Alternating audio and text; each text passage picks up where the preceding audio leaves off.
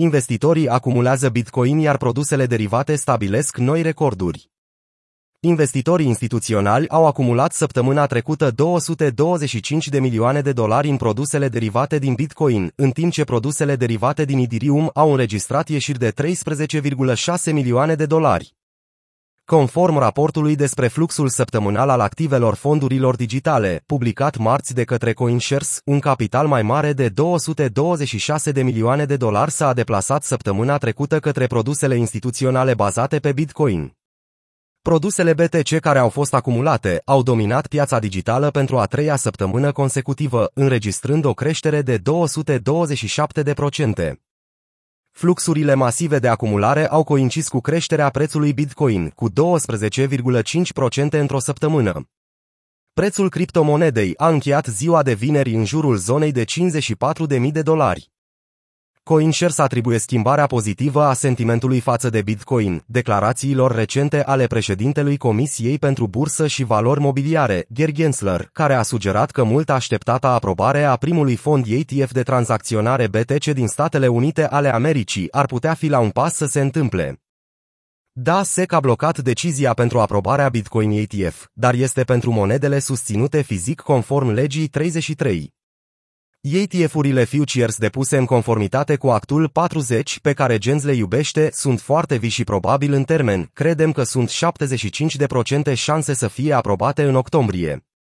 Iată cotele noastre. Activitatea crescută față de săptămâna trecută din jurul criptomonedei a avut ca urmare o creștere de până la 66,7 miliarde de dolari în activele combinate sub administrare, prescurtat AUM, ale produselor criptoinstituționale, raportul CoinShares estimând că totalul reprezintă doar un timid 5% față de recordul AUM din luna mai. Bitcoin este acumulat în continuare, produsele altcoin încearcă să se mențină. Produsele derivate din altcoin au înregistrat performanțe mixte săptămâna trecută, produsele Solana și Cardano generând intrări de 12,5 milioane de dolari și respectiv 3 milioane de dolari. Cu toate acestea, fondurile care oferă expunere la Ethereum, Polkadot și Ripple au suferit retrageri de 13,6 milioane de dolari, 2,1 milioane de dolari și, respectiv, 600.000 de dolari. Produsele de investiții derivate din cripto au înregistrat până acum acumulări timp de 8 săptămâni la rând. Se va aproba un ETF pe Bitcoin. Ascultă și Bitcoin, ETF-ul Futures are o șansă de 75% să fie aprobat în octombrie. Mulți participanți la piață atribuie recentul impuls bullish al BTC datorită așteptărilor că SEC va aproba în curând un ETF Bitcoin bazat pe contractele futures. Puțin înțeleg că acest ETF Bitcoin, dacă este aprobat, ar avea ca bază futures.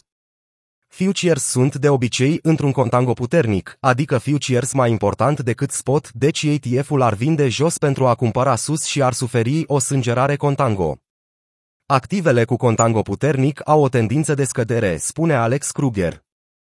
În timp ce SEC a respins anterior fiecare aplicație pe care a primit-o pentru ETF-uri Bitcoin susținute fizic, SEC deliberează în prezent 4 cereri pentru fonduri tranzacționate pe bursă, pe baza contractelor futures reglementate de Chicago Mercantile Exchange, CME. Având în vedere că piețele futures ale CME oferă un produs care este deja asigurat și supravegheat de către autoritățile de reglementare din Statele Unite ale Americii, experți precum analistul senior al Bloomberg, Eric Balchunas, consideră că ETF-urile Bitcoin sunt pe drumul cel bun spre a fi aprobate și reglementate în această lună.